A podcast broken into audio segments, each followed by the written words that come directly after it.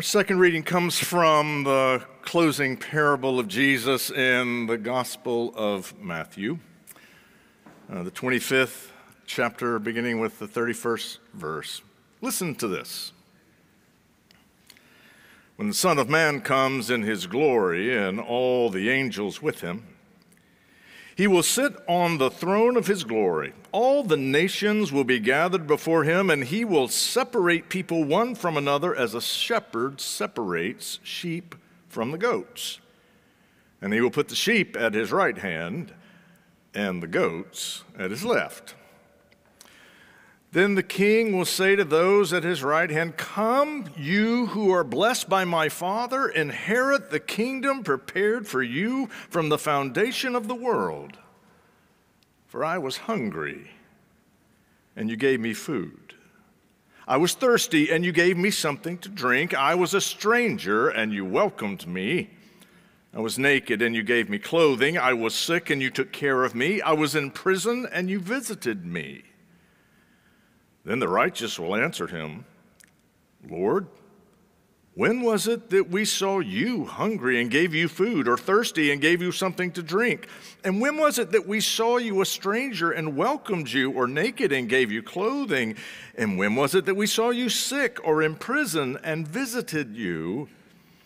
And the king will answer them, Truly I tell you, just as you did it to one of these of my brothers and sisters of mine, you did it to me. Then he will say to those at his left hand, You who are accursed, depart from me into the eternal fire prepared for the devil and his angels. For I was hungry, and you gave me no food. I was thirsty and you gave me nothing to drink. I was a stranger, and you did not welcome me, naked, and you did not give me clothing, sick and in prison, and you did not visit me. And they also will answer, Lord, when was it that we saw you hungry or thirsty or a stranger or naked or sick or in prison and did not take care of you? And he will answer them, Truly I tell you, just as you did not do it to one of the least of these, you did not do it to me. And these will go away into eternal punishment, but the righteous to eternal life. Holy wisdom, holy word. Thanks be to God. Well, I love Thanksgiving. I love gathering in the kitchen to cook together, albeit my role there is somewhat modest.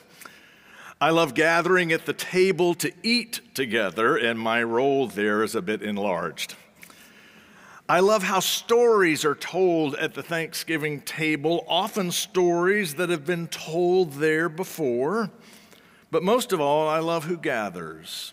It's family even if those if there's some there who are not family by blood gathering at that table is like being family and i love that. I will admit that the lectionary gods who placed jesus' parable of the sheep and goats following the thanksgiving feast are doing no favors to the preacher as Matthew's gospel draws to a close, the parables get more and more difficult. There's weeping and gnashing of teeth and eternal punishment, as nothing less than our own salvation hangs in the balance, which is probably not what you were hoping we'd talk about these few days after Thanksgiving.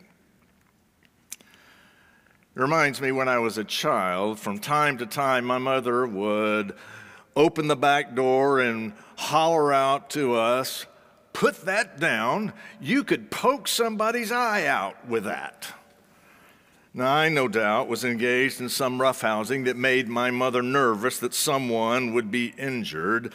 And so she exclaimed, Stop that right now, Tom. Stop it right now. You could poke somebody's eye out with that. Now, it's an interesting phrase, and I admit I have done no research, but anecdotally, I don't think she used this phrase because there was a rash of children in central Alabama with eye patches.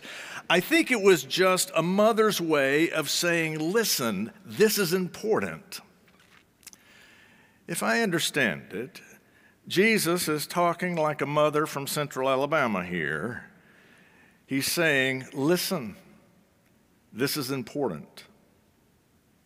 And it is. It is an unsettling passage. The Son of Man divides the nations.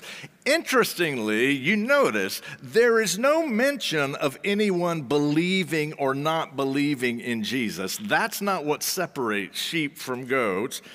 Also, neither sheep nor goat actually see Jesus. When was it that we saw you? They ask.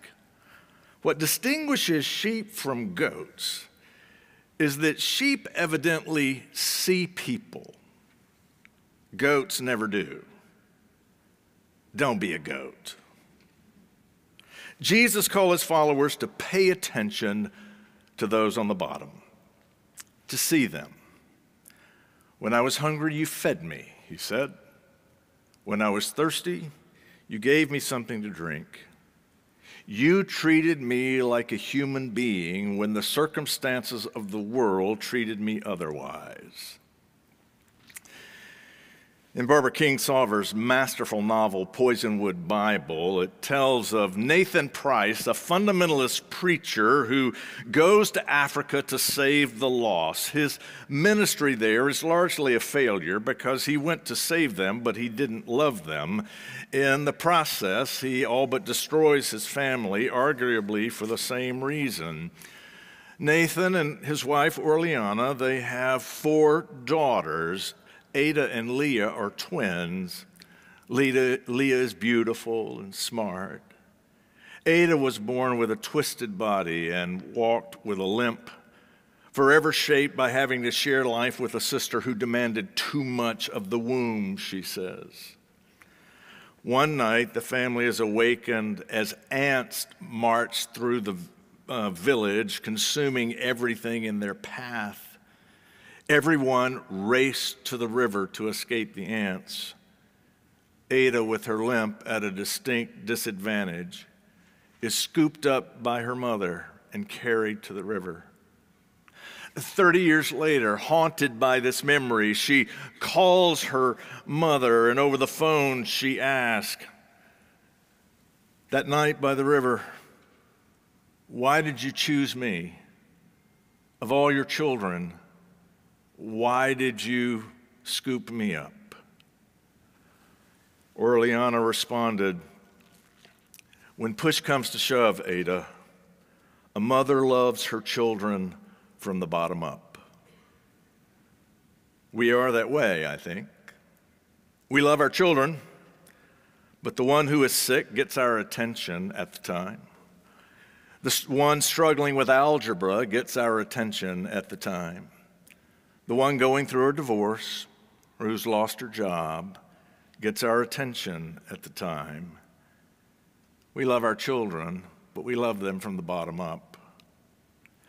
I think God does too. That's why Jesus calls our attention to the least of these. There is something essentially Christian about paying attention to those on the bottom. You know that. But why is that the case?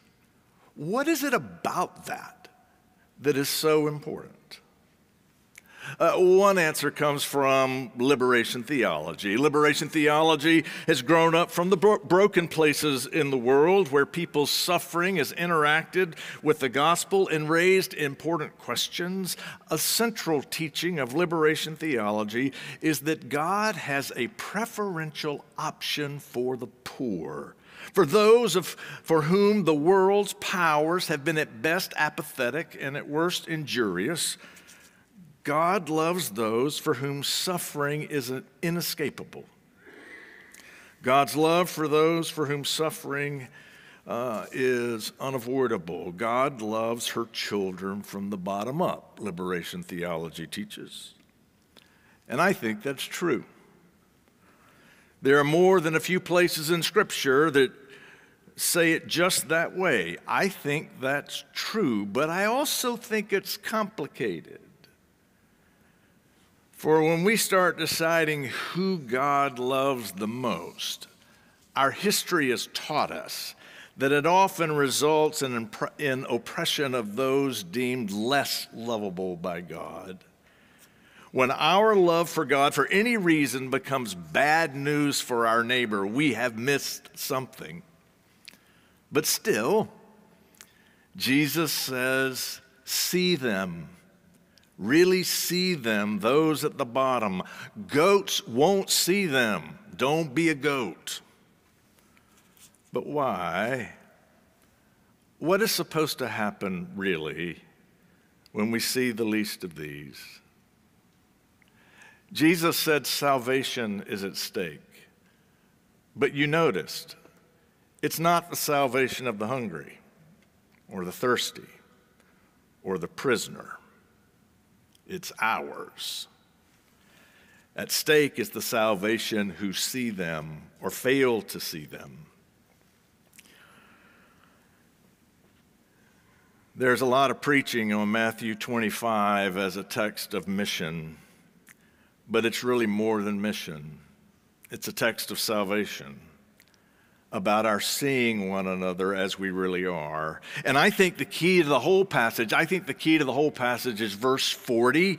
Just as you did it to one of the least of these, my brothers and sisters, members of my family that's who Jesus says the least of these are. They're his siblings. This story is a story for the church, for Matthew's congregation, and for this one. And for those of us who gather around this story, we rightfully understand ourselves as the children of God, as siblings of Christ, as God's own family. That's a right understanding of ourselves. So you see what's happening here. If we are God's family and they are God's family, then we are family with one another. And when we see the least of these not as the recipients of mission, but rather as siblings, there is a brokenness in us that begins to heal. When our kids were young, I used to love to read books to them at bedtime Goodnight Moon and The Very Hungry Caterpillar and Alexander and the Terrible, Horrible, No Good, Very Bad Day. And I would, from time to time, read them a Dr. Seuss, and one of their favorites was Yertle the Turtle. Can I read you a bit of it? I'm, I, would you, would you, I'm going to, so pretend to enjoy it, all right? Pretend to enjoy it. On a faraway island of Sala-ma-Sond, Yertle the Turtle was king of the pond. A nice little pond. It was clean, it was neat. The water was warm, there was plenty to eat until Yertle, the king of them all, decided the kingdom he ruled was too small. I'm ruler, said Yertle, of all that I see, but I don't see enough. That's the trouble with me.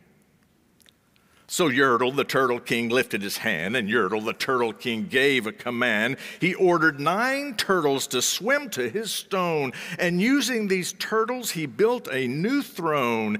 He made each turtle stand on another one's back, and he piled them up in a nine turtle stack. Then Yertle climbed up and sat down on the pile. What a wonderful view!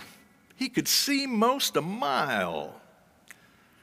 Well, the story goes Yertle grows more and more covetous of an expanding view. He de- demands more turtles to lift him higher and higher until, at the bottom, a turtle named Mack, just a part of his throne, and this plain little turtle looked up and he said, Beg your pardon, King Turtle. I've pains in my back and my shoulders and knees. How long must we stand here, Your Majesty, please? Silence. The king of the turtles barked back. I'm king, and you're only a turtle named Mack. But then the throne begins to shake and rumble, and King Yertle falls thud down in the mud. And the story ends this way. And today, the great Yertle, that marvelous he, is king of the mud. That's all he can see. And the turtles, of course, all the turtles are free as turtles, and maybe all creatures should be.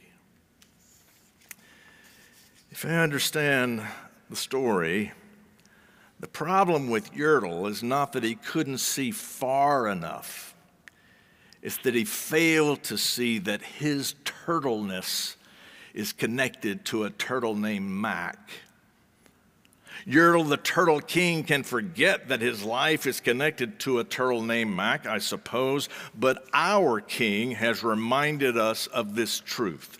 Our humanity is caught up in the humanness of others. Our humanity does not fully come to life until we understand that when there is hunger, and when there is thirst, and when there is violence, and when there is injustice, our being family with one another is what is at threat.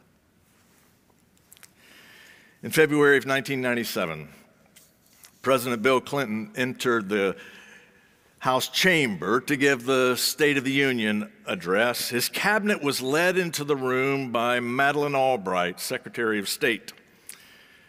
She said this for the first time, a woman led the cabinet down the aisle between the applauding congressmen and senators. It should have been a moment of unmitigated joy. It wasn't. You may, you may remember that in her growing fame, being named Secretary of State, she learned some things about herself that heretofore she had not known. She was Jewish. Her family had fled Europe to escape the threats of Nazi socialism, and to protect her, her parents did not tell her of her heritage. She also learned that 12 members of her family had perished during the Holocaust. In July of that same year, 97, Secretary Albright traveled to the Czech Republic. While there, she visited the Pinkas Synagogue in Prague. She described it this way Entering, you observe on the wall what appeared to be a finely sketched pattern of wallpaper. But upon closer inspection, you see it is actually made up of neat black writing listing the 77,297 Czechoslovak, Czechoslovak Jews who died in the Holocaust. Then she said, the Jewish officials accompanying me pointed out the names of Arnost and Olga Korbel. They were her grandparents. She wrote, I had not foreseen that I would start visualizing my grandparents in striped concentration camp uniforms, seeing their hollow faces staring back at me. I thought about how they must have suffered, their struggle to survive, the torture of their last hours. A year earlier, I had been in that same synagogue, she said. The synagogue was the same. I had changed. The names on the wall now were family. What do you suppose would happen if we started seeing people who suffer as family? As all part of God's family, so all part of our family. I don't know how we get there. It's a heavy lift. But I am trusting Jesus that the first step is to see them to really see those who suffer as family. And if we see one another as family, then maybe, maybe someday, some beautiful day, we'll gather in the kitchen and we'll cook together and then we'll gather at the table and we'll eat together, and there'll be room for all and enough to go around, and we'll tell stories, no doubt stories we've told before, And it'll feel like family, if not by blood, then family by the blood of our King. It would almost be like gathering at some global Thanksgiving table. I don't know what we might call a day like that. But Jesus was pretty clear. He called it salvation. Pray with me. Gracious God, we believe. Help our unbelief. In Christ's name we pray. Amen.